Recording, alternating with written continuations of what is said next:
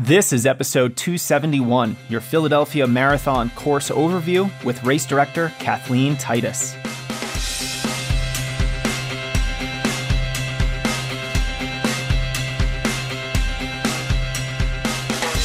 Welcome to the Strength Running Podcast. I'm your host, Coach Jason Fitzgerald, and this episode is your course guide to the Philadelphia Marathon featuring race director Kathleen Titus.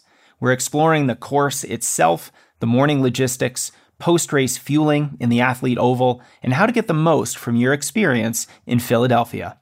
If you're new here, this show features training conversations, coaching calls, and experts in the running space to elevate your thinking about the sport. Because if you better understand the process of improvement, when you recognize knowledge as a competitive advantage, you'll be a much better runner. But Strength Running is not just a podcast. Don't miss our growing YouTube channel at youtube.com slash strengthrunning, and you can find me on Instagram at jasonfitz1. And of course, strengthrunning.com is where it all began. Since 2010, we've been helping runners around the world, no matter how fast they are, with our award winning blog, our free email courses, and our suite of training programs to help you accomplish your biggest running goals. Learn more about those at strengthrunning.com/coaching.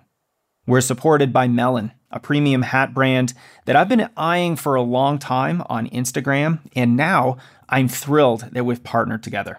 Get 20% off your first order at melin.com slash strengthrunning with code strengthrunning at checkout.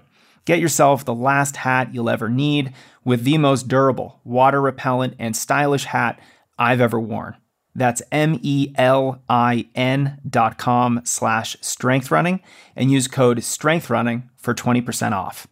We're also supported by the best electrolyte company out there, LMNT.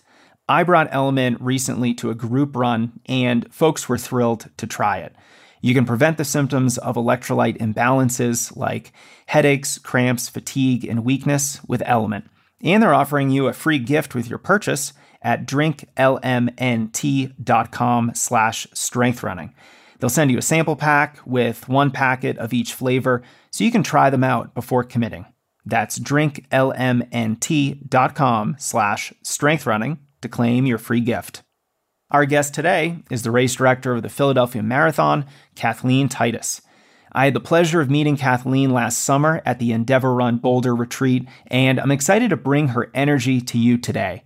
Kathleen owns All Fitness Events, a digital marketing and consulting firm that primarily focuses on endurance races. And as the race director for the Philadelphia Marathon, she has extensive hands on experience directing one of the biggest marathons in the United States. And the Philly Marathon is very special to me. It's the home of my personal best of 239 and a course that I just enjoyed very much. We're going over everything you need to know to have a successful race morning logistics, how to segment the race, the most challenging aspects of the Philadelphia Marathon, the new course over the last couple years, post race logistics in the athlete oval, transportation considerations, how to pace yourself on this particular course, and more. I hope this deep dive into the Philadelphia Marathon helps your upcoming race. Without further delay, please enjoy my conversation with Kathleen Titus. Hey, Kathleen, welcome to the podcast. I'm so excited to chat with you about the Philadelphia Marathon. Hey, Jason, good to be here. Excited to chat with you as well.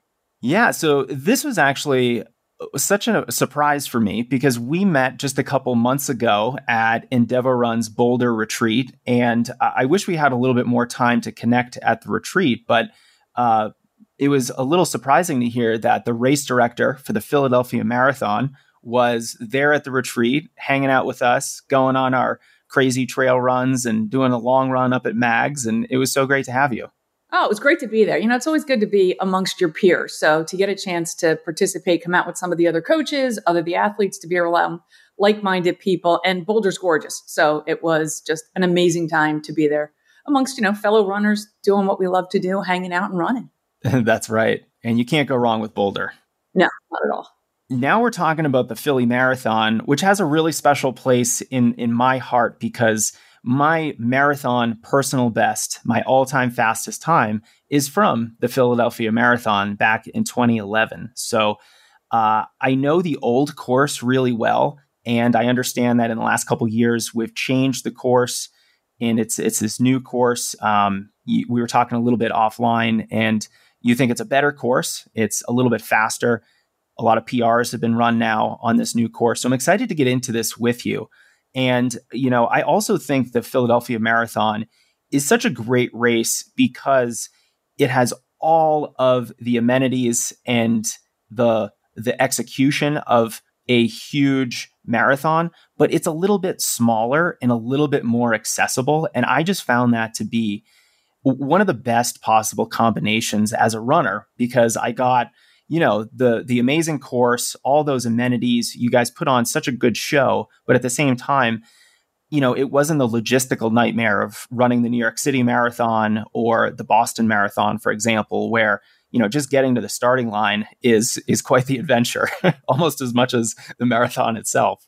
Yeah yeah we try to keep it simple. Philadelphia itself was always built built on a grid program so it is very easy to navigate. It's kind of everything's in a square. You either make a right or a left hand turn uh, but we do have a lot of hotels that are in walking proximity to the race i mean you're talking there's over 15 hotels that are less than a mile away so quite accessible for our event, uh, which gets 15,000 marathoners, 15,000 half marathoners, 5,000 8Kers yet we can still accommodate everybody between parking if they're local and want to pull in, or if they're staying at a hotel, kind of roll out of bed and make make your way there. We do tell everybody though, get there early. You just can't roll out of bed and show up and get through security, but it's very accessible to and from. And you start and finish in the same proximity, so that is nice just to pick up your gear and be able to head right back to wherever you need to go after after you're finished and completed with your successful event. Yeah, absolutely. And I always like to say I'm a man of convenience, and the fact that the race ends and finishes, uh, or sorry, ends and starts roughly in the same place is is logistically very simple. Um, the only trouble I had was walking down the steps to get onto a train. That that was the challenging part after the race. My legs weren't working too hard, too too well. But well, the reward, right? So I want to do a pretty thorough deep dive of the Philadelphia Marathon experience and talk about the course and the morning of the race and how runners can really get the most out of racing the Philly Marathon. Could you walk us through the morning of the race? You know, what's the best way of getting to the starting area? What should folks understand when they're trying to plan the morning of a, a major marathon? Because I know that can be a very stressful time, and some races have very specific requirements or logistics of getting to that starting area, of getting a bag there, and all those little details? Sure. Um, and we are one that has a runner festival feeling. So it's like a little Olympic village. We started build out on Monday. It takes up what we call Eakins Oval. It sits right in front of the Philadelphia Museum of Art. So if you look at a map and you see the Philadelphia Museum of Art, you'll see Eakins Oval. Kind of looks like a pork chop. That's how we like to refer to it. Uh, but that whole area is secure. So the amount uh, we have six entrances that are everything is barricaded off, and runners do have different entry points to come in. So we do tell everybody be mindful. You have to get through security, but everything is magnetometers, so it's pretty easy to get through. Um, you can park.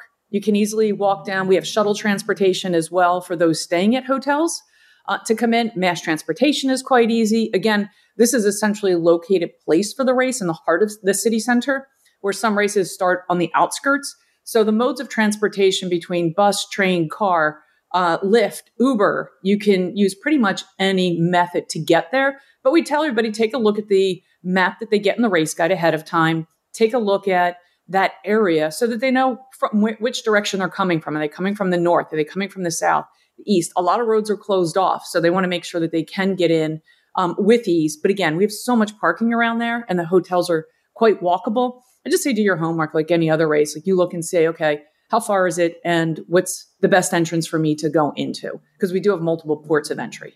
Yeah, when I ran the race in 2011, the starting area was still the same starting area. And I actually had some family drop me off just a couple minutes uh, worth of a walk away from the starting line. And I was so surprised at how easy it was to get there that someone could just drive that close. And so it, it is a much simpler starting situation than you might find at, at another major marathon. Um, now, it is a little bit smaller than some other races, but what's the energy like before the race? And, and maybe, like, how does it compare to, say, the athletes' village at the Boston Marathon or when you're bussed over to Staten Island before the New York City Marathon. You know, what's the scene like right before the race? What's the energy like there? I would say the energy is extremely high. So the space fits the number of runners. And it really comes down to making sure that space fits. And when you kind of get everybody contained in one area and you take 15,000 people, you don't know the, the difference between 15,000 or 40,000. Uh, you really don't tell, can't tell that difference because you're in your corral, you're in your spacing. And just like New York, Boston, and all the other races, when you're in there, it's sized to that number of capacity. So you feel that energy. You see the runners coming around. We have commentators that are up on stage. We have professional athletes. This year, it's Jared Ward and Aliphine Tuliamuk. Uh, Bart Yasso is there. They're revving up the crowd. There's opportunities to take pictures, but the village is really set up like an Olympic village where you come in, you, you have warming tents to get ready. You have your gear drop area. Everything is in close proximity. So it's not like you feel like you need to walk 10 or 15 blocks to go drop your gear or put it on a bus and come back. It's kind of drop, turn around, and you'll see people stretching. So again, a very exciting energy around the the start of the race. We do have VIP tents that people paid to purchase. Marathon day that sold out because there's it's heated tents, gear check, um, all the perks of after you know after your race nutrition, uh, and people come in there as early as 5 a.m. So we do find a lot of runners come take advantage. We have massive heating tents that people can come into ahead of time uh, get ready, and then head into their corrals. But it's got a great vibe. You wouldn't notice the difference until it's the after everybody is gone. You're like, okay, we're done. Where some some races, it's like, how many hours for this to take place uh, to finish and clear the start chute? You know, we're about 45 minutes to clear our start line. I gotta say, the heated tents is an absolute game changer for you know a November marathon because I remember running New York City, and they did not have heated tents. And so I spent a solid half an hour in a, a very clean but still porta potty just to save myself from the wind and, and get a couple extra degrees warmer in there. Um, and, and, I don't regret doing it, even though it's kind of like the weirdest marathon story. But um, heated tents would have been much more preferable to a porta potty at that time. Yeah, and I've done that too. I've done that, even changing. I'm like, I'm going in here, it's warmer. Now, we have briefly mentioned the fact that the course this year and also in a couple prior years is different than it had been previously. Can you walk us through some of the, the differences in how the course is structured these days compared with how it was before the 2019 race? Sure. So, not a ton has changed, just the back half. So, anybody that's familiar with our race, or even if you're not familiar, the first 13 miles are pretty much in city center. So you do start at the art museum and you head east to what we call our Penn's Landing. You go through our historic district, you go through Chinatown, you see the, all these iconic points before you make your, your way west to what we call our University City and then into Fairmount Park, which is 10 times larger than New York's uh, Fair, or Central Park. So it's a large park area.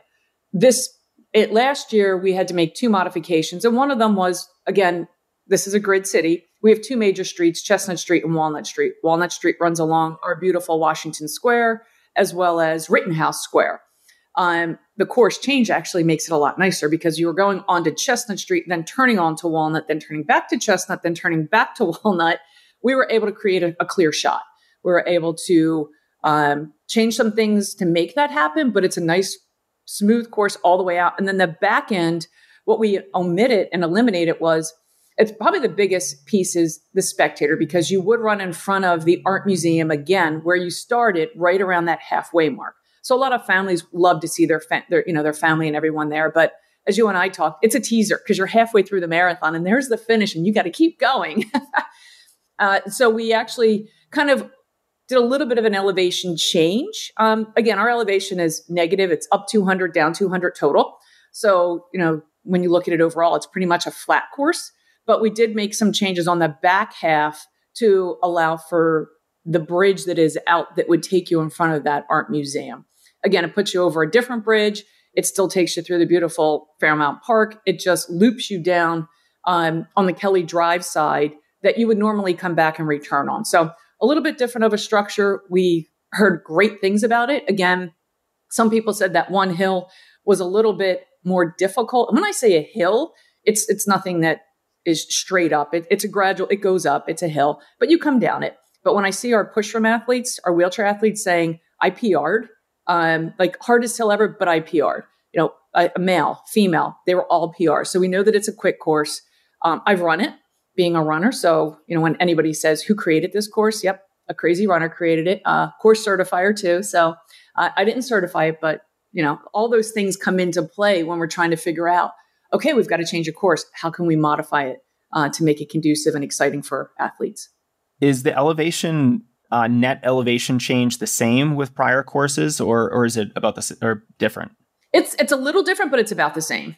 Okay, and it's really around that where I where I said we had to make the modification change. It's a hundred foot gain, and then you come down.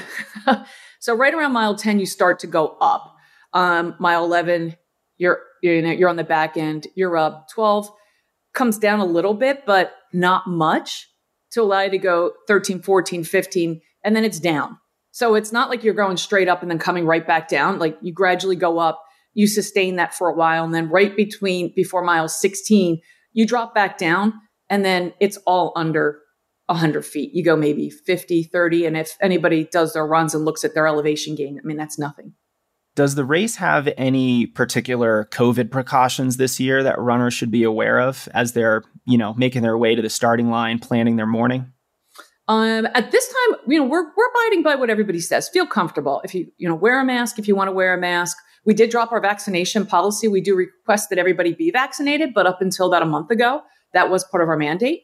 Uh, so most of our runners will be vaccinated. We, you know, ask and appreciate if runners are again for the safety of everyone. There's been some events that happen where there's been some th- issues, but you know, we advise wearing masks. We advise social distancing, but again, there's nothing that's mandatory that any of the runners need to do. It's just being smart. As long as everybody's smart about it, you know, takes their own precautions, then you know that's all that we're asking for. Got it. Now, okay, so the course is a little bit different this year. When the gun goes off, from a very broad perspective, how do you think about the Philadelphia Marathon course? Do you consider it a fast course? Do you consider it a, a flat course? You know, how would you broadly describe the course in general? I'll say it's a top Boston qualifier course. So that'll tell you that the speed, it definitely has speed. That's good um, to know. I actually thought we were close to getting a 201 men's marathon time last year um, extremely fast. So our and again, when you're doing it, when you're going out in the start of our marathon, it's flat but some downhill, and it's pretty much pancake flat for the good seven miles, first seven miles. So you're kind of booking, and I tell everybody, watch your pace there because it's very easy to go out, get consumed, feel the energy. The streets are lined; those seven miles are packed with people. Again, you can start our race and hit mile one and then somebody can walk three blocks and see you at mile six. Somebody can walk five blocks and see you at mile five. Like it's just so easy to navigate that you're you have the ability to see family and friends. So there are a lot of people that move through the city to get to see loved ones a few times before they head out to the back half of the course. So a lot of energy. Our half marathon is pretty much wall to wall people um, for the first eight, almost nine miles. Yeah, what, what I discovered when I raced it was that um, it, exactly that. And I know the first half hasn't really changed. And it was that first opening five miles or so from my memory that was flat, it was fast, and it was also very supportive in terms of the crowds. You know, they were there lining the streets. But at the same time, I didn't find it as overwhelming as, say, New York City, where I kind of just felt yelled at for, you know, two hours and 45 minutes of my race. And, and, it was a little bit too much. It was just a little, you know, I want that for the mile. I want that when I'm on the track racing 800 meters. But for hours and hours of racing, it, it was a little bit overwhelming for me. And, and I felt like Philadelphia was this perfect, eh, you know, middle ground of getting the crowd support that can be really helpful, but also just not so much that you, you just feel sort of verbally accosted for three, four, five hours that you're out there. Yeah, it's not a new uh, a London marathon where your ears will go numb, or in New York. uh, London's was really loud this year, um, but it's not that. So you do get that downtime, and then you know the back half when runners really need it, which is between mile 23 and 26. We try to have energy back there, but you do get a chance to settle in. And those first five miles, they are flat. I mean, there's some some great straightaways you know, small little turns so you can really kind of open up, open up your stride, uh, and then you find your groove. But it isn't that deafening. It does feel a little bit more comfortable. Um, you do feel supported. And like I said, if you do have family or loved ones, it's a great race to come to because it's easy for families, and even families with children, to make it from the start line to mile six, mile seven of the race course uh, just by walking a, fl- a few blocks. Yeah, the, the whole aspect of the course that is so amazing is the fact that it's so friendly to spectators. Because I did have friends and family there with me when I ran the race, and they were able to see me at multiple locations where, you know, you compare that to, say, the Boston Marathon, and you're, you're seeing someone once, and that's about it. Um, now, with the beginning of the race being either flat or slightly downhill, when you think about this course, do you like to segment it into certain chunks and have a, a different strategy for racing, you know, different parts of the race? So the way that we you segment the race, I would look at the different areas. So you do have the first seven miles that are flat, relatively um, fast, but it's cooler month too. So what what tends to happen for runners is they forget to hydrate. They forget to hydrate early on and it can get you in the back end, especially when there are some hills there. The day is starting to warm up. So I always try to tell people, you know, when you're segmenting this down, if you do go into three or four, the first seven miles, you know, it's flat, it's face, make sure that you're taking your hydration in early. Then you get to the next seven miles, you are going to have your elevation gain at that point. Uh, then you get into the, you know, 15 to 21 and that's when you're really going to feel it. You're going to start to come down. So the quads are going to feel it when you chunk that down. Uh, and body fatigue and even posture is going to be important on that piece of it. So that when you get to your last five miles that are in there, it's relatively flat and downhill, but I can tell you there that the slightest little incline can feel like it's forever. And I'm someone who actually likes hill variations because pancake flat can to me can become daunting. Uh, but you know, you, th- this is a really good race to break down into seven mile segment chunks because of where the elevation hits, the flatness of it. But again, the biggest thing I tell everybody on this is make sure you're taking in your hydration early. I know when it's colder temperatures, you don't think about it, but you're going to need it on the back end. I like that seven mile chunk. So the first seven miles flat, a little bit downhill. Perhaps it's maybe a good idea to be slightly conservative just so that you're not going through too much fuel and incurring too much muscle damage too much early. And then that second seven, seven mile segment really has a lot of that elevation gain. Um, and, you know, when you're saying, uh, you know, somewhere r- around mile 15, 18, around there, you know, you're going to be experiencing some fatigue and, you know, your quads might be feeling it. I actually experienced like my first pseudo muscle cramping in my quads ever during the Philadelphia Marathon, and, and thankfully it was something that I somehow willed away, and and it didn't it didn't negatively impact my race, but you know it happened right where you said it was going to happen, and, and that's really funny to me. Um, is there a particular pace strategy that lends itself well to this course? Because you know we, we talk ad nauseum about how to run the Boston Marathon course because of its unique profile. There's a particular strategy that tends to work well for most marathoners. Is there a particular pacing strategy that you think is great for the Philadelphia Marathon that runners should think about? I do. And I think you can break it down into those chunks again. Because again, you're pretty much pancake flat up until about mile seven. So when you hit eight to 14, you're up, it's kind of up and down, up and down. You know, you might lose some speed. So again, if you think about breaking it down even into negative type of splits, where go out slower, save it for that hill portion that you know is. And when I say hill, again, we're talking 100 feet. Um, you know, there's not, it's not this tremendous hilly course. It's just, it's rolling, it's going up, and, and you know when you're going up. But you want to make sure that you're able to get through that comfortably. So if you can ease your mind and think about, okay, this is flat, I'm going to hold back, I'm going to pull back and I'm gently going to come up. I'm going to make it up my hills. You know, some people are really good at running uphill. Some people are really good at running down. Again, once you're up, you're kind of up there until you hit mile 15. And then it's a pretty, pretty sharp down. You are coming down about the 100 feet coming down. So it will hit you in the quads. But if you can conserve that energy and not really let the lactic acid build up in the legs, then when you get to that back half, um, you're able to really kind of say, okay, I'm now at mile, you know, 21 um, you know, 16 to 18 I, I get through my seven, I get through my 14 with the hills. From 14 to 21, I'm going to recover from those hills. And then I want to have enough juice in me when I'm coming back that I can start to open up the gas tank uh, if I need to. I always say hold back and go faster at the end than go fast in the beginning, and then you can't get it back. Uh, and that's really when when it gets to you. And it's trying to keep that lactic acid out of the body, let the oxygen come into the body as much as possible to make sure that you have that effort that you need for that push at the end. So it does feel hard midway, but it's a lot easier if you can. Again, I like to visualize things in those chunks. So what am I going to do for my first seven? What am I going to do for my next, you know, seven? Because that really takes you down to that. And then it's the last five miles I need to think about, which is pretty flat for this race.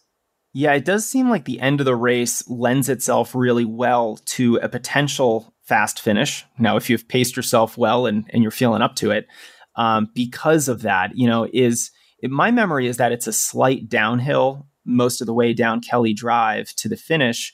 Although, if you look at the elevation profile, it's it's a little bit deceiving because it kind of bounces around a little bit. It goes up, it goes down.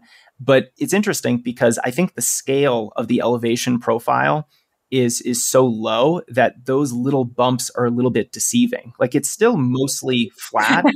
yeah. And you know, even though you're running on maybe the most tired legs you've ever had in your entire life, you know, those uphills are going to feel a little bit more substantial than they really are. I do think it's a great course to finish fast on. And so if you can get to that point, you know, mile 21 or so, and you've taken care of your hydration, your fueling, you haven't gone too hard in those opening flat miles and you didn't, you know, burn out too quickly on those those uphills in the second 7 mile segment, you're going to be in a really great position to run fast to the finish line, I think. Yeah, I agree. And you know, when you go out and you ride this, if you're on a bicycle or a car, you wouldn't even notice this elevation at mile 24, 25, 26. When you're running it, you notice it. So it, it is extremely deceiving because people always look at hills and say, "Oh, that's a hill. I know because I'm taking my car and it's going up, or I'm on a bicycle." Uh, but these hills are sneaky, like you said. And at the end, coming around the art museum, it is it's it is an uphill incline. Uh, it's not you know pancake flat, but when I say uphill, you know, 23 feet of total elevation gain, maybe on that end, which isn't much. But yeah, when you're running on tired legs, you can feel it. You can feel that there's that little bit of a differentiator. I, I do remember Kathleen coming around this the art museum you know you're mile like 25 and a half you're you're right there and there that hill did seem absolutely enormous at the time. And and I remember thinking to myself you know whoever designed this course is sadistic. And I had all these like negative thoughts in my head and, as one might at mile 25 of a marathon. But do you think it's a valid uh, mindset to have going into the race that you know kind of just convincing yourself that the final 5 miles or so is downhill telling yourself that those hills are going to seem way bigger than they actually are and, and almost getting yourself into this mindset of it's it's net downhill, it's fast, I can do this. Yes. Yes, and I think if you get a chance to go out, anybody that goes, uh, there's certain things I like to do. I always like to go to a race and I like to look at the fin- the start line. I like to explore the start line. Okay, what is it going to look like? Where you know where are my paint my pinch points? Or I like to look at the back half and say, okay, I'm going to go walk the back half. Like, what is my finish going to be? And if you have that opportunity at a race, I always tell my athletes, go check it out go see, you know, New York. Great example. Go run Central Park. Go, you know, the road's open. You can still go. They're closing everything down, but see what it feels like. Take a look at it and just get in your mind, okay, I know what I'm preparing for. I know what I'm preparing for. And then as easy as you did that, I'm like, you just visualize it. You know, you have one mile to go. Just picture any other training run that you've done with one mile to go. You're going to get through it. Uh, but it's not going to matter. Even if you're going downhill, you're going to feel like you're somehow mentally, your mind has you going uphill. And on this, you're going uphill. But what happens is I find a lot of people will push harder because they know they're going uphill and don't realize that their pace increased because they've got this standard pace that they're going for the last few miles. There's no hill, but then the uphill comes in. Some people will slow down, but then others are just like, I'm going to finish. And it's that push. And the next thing you know, they look at their last split and they're like, oh my gosh, my last mile split was actually faster because I was going uphill. It's like when you go in the wind, you feel like you're not going anywhere. And then I look at my watch, I'm like, wow, I actually ran faster thinking I was going nowhere in the wind. yeah, that can actually be one of the best marathon feelings because you know you always think you're you're likely running faster than you really are in a marathon because you know it's a marathon. It's difficult. You're tired. You're experiencing that soreness. But because of the fact that the hills are so deceivingly small, that if you do give a little bit of an extra push, then you're probably going to run even faster because it's not it's not like we're talking about heartbreak hill where you know it is going to slow you down no matter how hard you push. Um, when you think about the course in totality kathleen what do you think is the hardest phys- the, the physically most demanding aspect of the course? I still think it's the last five miles. I mean you've come off the hills your body is done. You know most people have only trained to mile 22 not many go much farther. So that just becomes a whole mental toughness. I think it's the first part of not going out too fast and really running your race. It's your pace, your race. Can't tell people enough. It's your pace, it's your race. Follow that guideline. Don't get caught up in what everybody else is doing, especially if you're a first timer.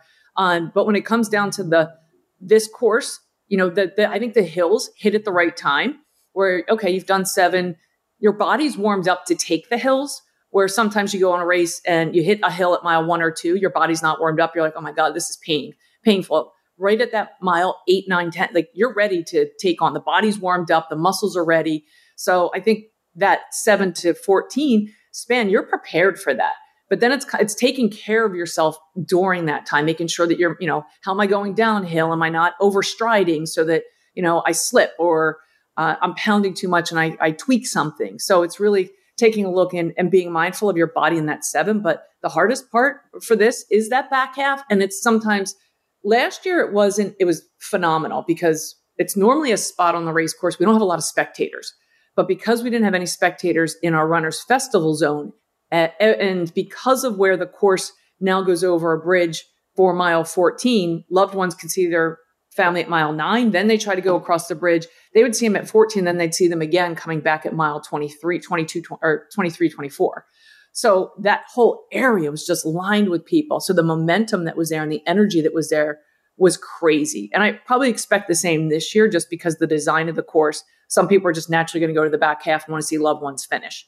And that's also where, you know, you have your Sherpa friends that show up with something because you know you have six miles to go and somewhere in that span of six miles, you, you know, you might need a little friendly face to see. yeah, that's that's a tough part of the race physically. But you know, I, I also think there's a difference between psychologically demanding parts of a race and physically demanding parts of a race. You know, we we could definitely make the argument that the last five, six miles of a marathon is both the most physically and psychologically demanding aspect of a marathon you know but the thing about philly is that if you go into it knowing that the final five or six miles is a net downhill you go in there knowing that there's going to be more crowd support in that area like right when you're really need it you know i don't need to be cheered at you know mile one of a marathon but man at mile 23 that's when i want everyone screaming their heads off. Um, are there any particular areas of this course that you think are psychologically demanding, whether you're just alone and there's not a lot of crowd support, or any other reason why it might be mentally difficult to grapple with the Philadelphia Marathon in a particular segment? I would say that when you get into like mile 19 to 20 is through Manayunk. So when you go there and then you turn around and you come back, that vibe and the loudness and the crowd for that two mile stretch that is in there is crazy. So when you do come out to mile 22, it's pretty desolate 22 to 23 where you're really like, oh my gosh, I'm almost done. You get this high vibe energy. It was downhill. Now it's kind of leveled off. So between 22 and 24 is really where you do some soul searching for Philly's marathon. You really have to come in and say, okay, there's nobody really here. It's quiet. It, you know, it's along the river. So sometimes it's windy. Sometimes it's not. It depends on how that's going. So you might feel like a headwind come on, um, or it could be sideways, or it's just not that drawn. I think a lot of people struggle with. They've done this.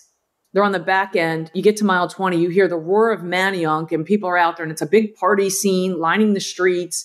And then all of a sudden, there's no one until you get to mile 25. And then you can hear the crowd again, and you can start to hear the roar, and you're like, okay, I'm getting there. But that's a tough one for a lot of people. It's tough for me when I ran it.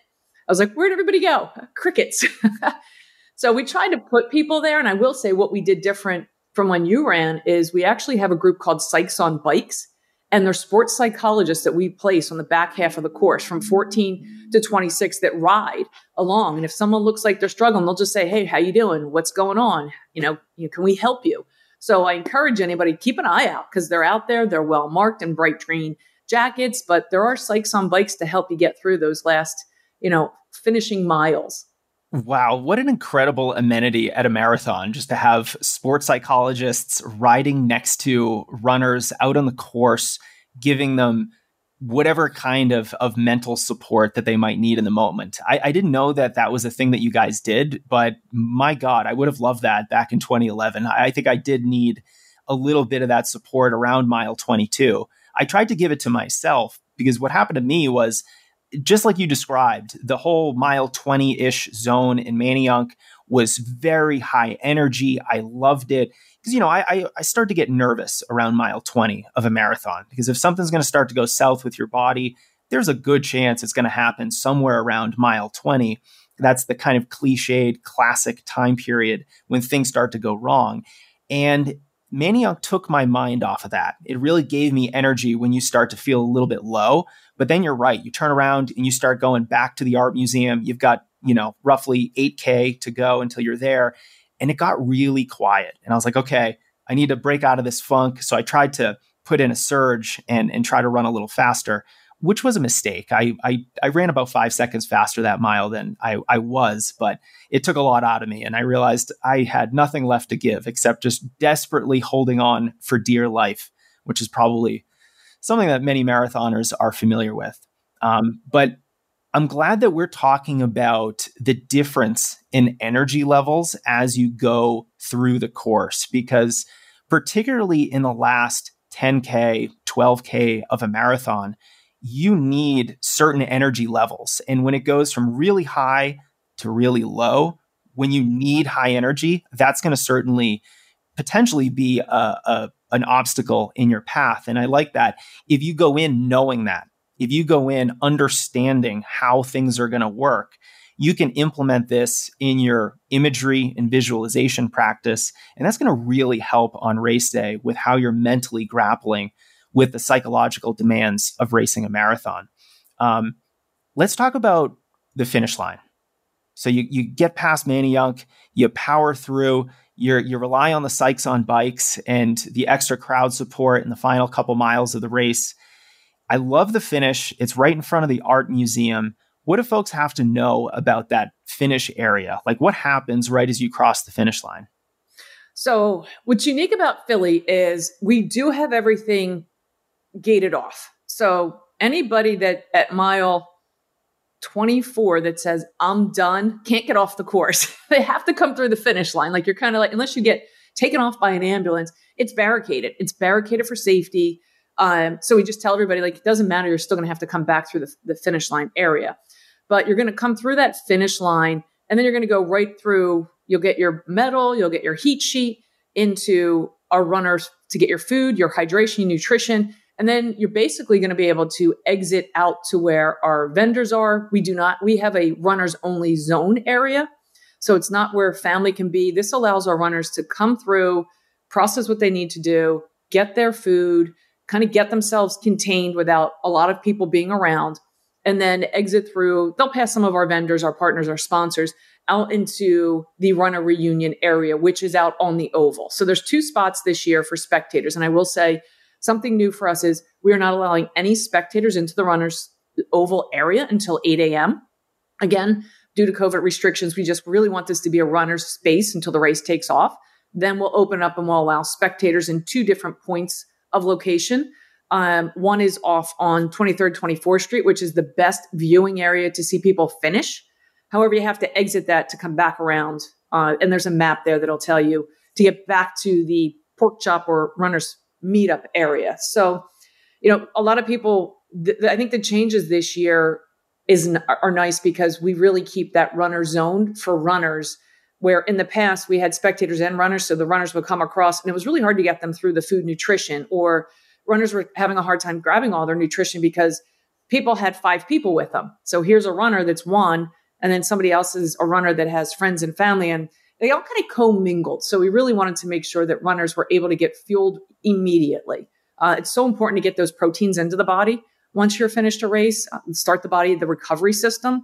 But then just the easeability of getting, you know, the flow and the social distancing. So again, you'll come through, you'll finish, you'll get your medal, you'll get your heat sheets. Hopefully you'll get high five by Aliphine, Bart, Jared, um, Des Linden and Meb did it, you know, a few times. Uh, so that's a great feel. Get your pictures taken, hydrate, and then go meet up with the rest of your family out in the festival area. It seems like a lower stress post race experience. Um, I, I, certainly struggled a little bit with the logistics of other big marathons. Uh, and, and I just found Philadelphia had such a special way of making the experience low anxiety, low stress. And that really helps you run a good race. It really helps you, you know, think positively about your experience when it's over. You know, I, I still think about wandering the streets of New York searching for my family, like after walking for miles on legs that felt like they had been put through a meat grinder. And, you know, that's a big part of what I remember after the race is just being lost in New York City and, and not having any water. And it was a terrible experience for me. But Philadelphia was so easy. And, and I think that's part of why I just absolutely love this race and how it's put on is the fact that it, it's like you're really prioritizing the athlete experience at Phil- the Philadelphia Marathon. And and as a runner, I really appreciate that. As a coach, I think it's an amazing race to go after a fast time. So uh, I really like some of the changes that have been made. Yeah, and the gear check for us, and I've done New York where I remember the year they're like, well, you can get a jacket or you can go to gear check. And one was 10 blocks and one was 20. I'm like, I'll take the jacket. I still ha- I have this long jacket that I'll wear for track workouts that was fleece lined. But for this, you know, that it's really about the athlete. Get them through, get them hydrated, and then get them to their gear. So you, when you finish, you can look over your shoulder and see where gear check is. Uh, you know, maybe one day we'll get down to a process that, you know, Jason will cross the finish line and his bag will be waiting for him at the finish line, you know. hey, Jason, great job. Uh, I haven't gotten there yet, but, you know, trying to find different ways. But it is all about the runner and the runner's experience so I really want to keep that top of mind, safety first, and just their experience overall. And then, you know, we want to link them up to their family and have it in a space that is easy to navigate so that people can connect.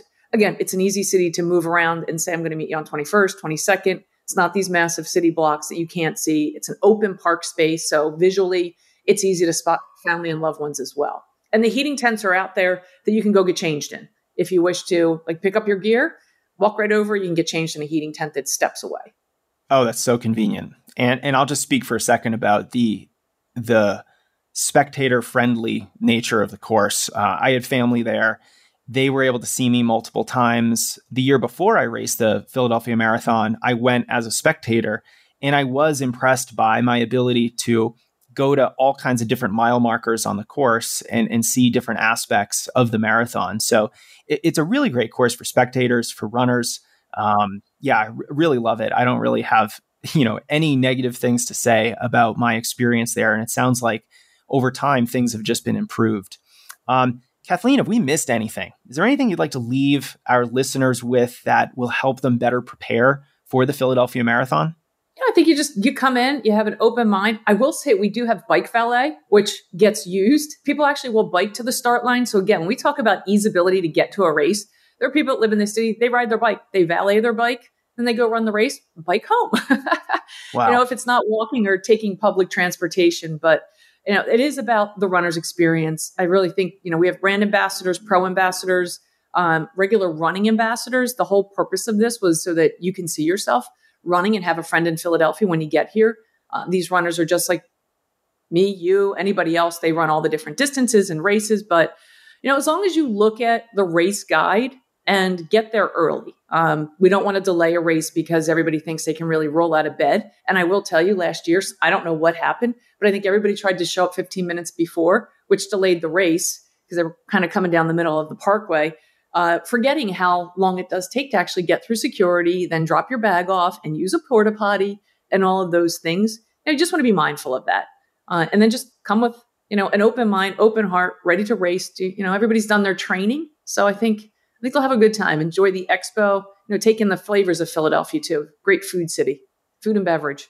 Yeah, you got to get yourself a cheesesteak when you're there, of course. That's it. Hands down. no doubt. Lots of foodies. So Yeah, cheesesteak after a marathon sounds like an amazing experience. Um, now I'm getting hungry. But Kathleen, thanks for spending some time with us today and just talking about the ins and outs of the Philadelphia Marathon experience, the course, you know, all of the athlete amenities, both before and afterwards. You know, I, I think this race is one of the unsung heroes of American mar- marathons. Uh, I, I don't think it gets the credit that it deserves because it's a fast course. It's a runner first type of event, and you can really get there and have a good race, have a good time doing it, and you'll really be taken care of. Um, I'm a little biased. My PR is from Philadelphia, but you know, I'm always going to be a fanboy.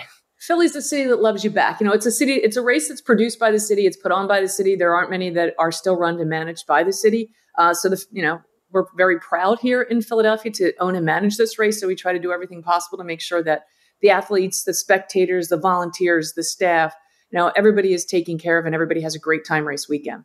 Awesome. Well, Kathleen, good luck with the 2022 Philadelphia Marathon and anyone listening who's potentially racing the Philadelphia Marathon. Run well, have fun, run fast. Thanks, Jason. Appreciate it. Thank you for listening, my friends. If you found value in this episode, I would so appreciate a review in Apple Music or wherever you happen to listen to podcasts. And if you love this podcast, consider supporting our sponsors who help make it possible. Without their support, I couldn't do this. First up is Melin Hats, quite possibly the best looking, most attractive hats I've ever worn. Melin makes premium hats for both casual use and for running. Get 20% off your first order at melin.com slash strengthrunning with code strengthrunning. These hats are durable, water repellent, high quality, incredibly detailed, and super stylish. You can also go check out our latest video on YouTube and you can see my full collection. A Melin hat is likely the last hat you'll ever buy. They'll last practically forever. But even if you find that you don't like your Melin hat, no worries. You can return it within 30 days with their no questions asked guarantee, according to their perfect fit promise. Melin is giving our podcast listeners an exclusive offer of 20% off your first order. Go to melin.com slash strengthrunning and use code strengthrunning for 20% off. If Melin doesn't become your new favorite hat, send it back for a full refund. No questions asked. But I bet you, you're going to love it. Again, that's melin.com M-E-L-I-N dot com slash strengthrunning and use code strengthrunning for 20% off. Pick one up and let me know what y'all think. Next, I want to hook you up with some free electrolytes. Our sponsor, Elemental Labs, is offering a free gift with your purchase at drinklmnt.com slash strengthrunning. You'll get a sample pack with every flavor so you can try them all before deciding what you like best. Right now, I'm on a real watermelon kick, and if that doesn't sound tasty, citrus is my number two favorite flavor. Elemental Labs makes electrolytes for athletes and low carb folks with no sugar, artificial ingredients, or colors. It's surprisingly delicious. Seriously, everyone who I've given it to loves it, and it can be a really helpful way to prevent dehydration, especially if you're training in the heat. If you sometimes feel overly tired, or you get headaches, cramps, or sleeplessness, especially after long runs or workouts where the effort was high, you might have an electrolyte imbalance or a deficiency. Boost your performance and your recovery, especially in the heat, with Elemental Labs. They're the exclusive hydration partner to Team USA Weightlifting, and quite a few professional baseball, hockey, and basketball teams are on regular subscriptions so they never run out. Check them out at drinklmnt.com slash strengthrunning and you'll get your free sample pack gift with a purchase, and you can get your hydration optimized for this upcoming season. Finally, what if I told you you could get 75 high quality vitamins and minerals, whole food sourced superfoods, probiotics, prebiotics, and adaptogens in one scoop of greens powder? I bet you'd be excited. I know I sure am. It has a nice, mild, tropical flavor, and it gives a nice shot of energy without the jitteriness of coffee. AG1 by Athletic Greens is recommended by professional athletes and has over 7,000 positive reviews. Reclaim your health, arm your immune system, and do so conveniently with one scoop of AG1. They're making it easy by giving you a free one year's supply of immune system boosting vitamin D and five free travel packs. all you have to do is visit athleticgreens.com slash jason to pick up the ultimate daily nutritional insurance. All right, thanks for listening to the podcast, my friends. Until next time.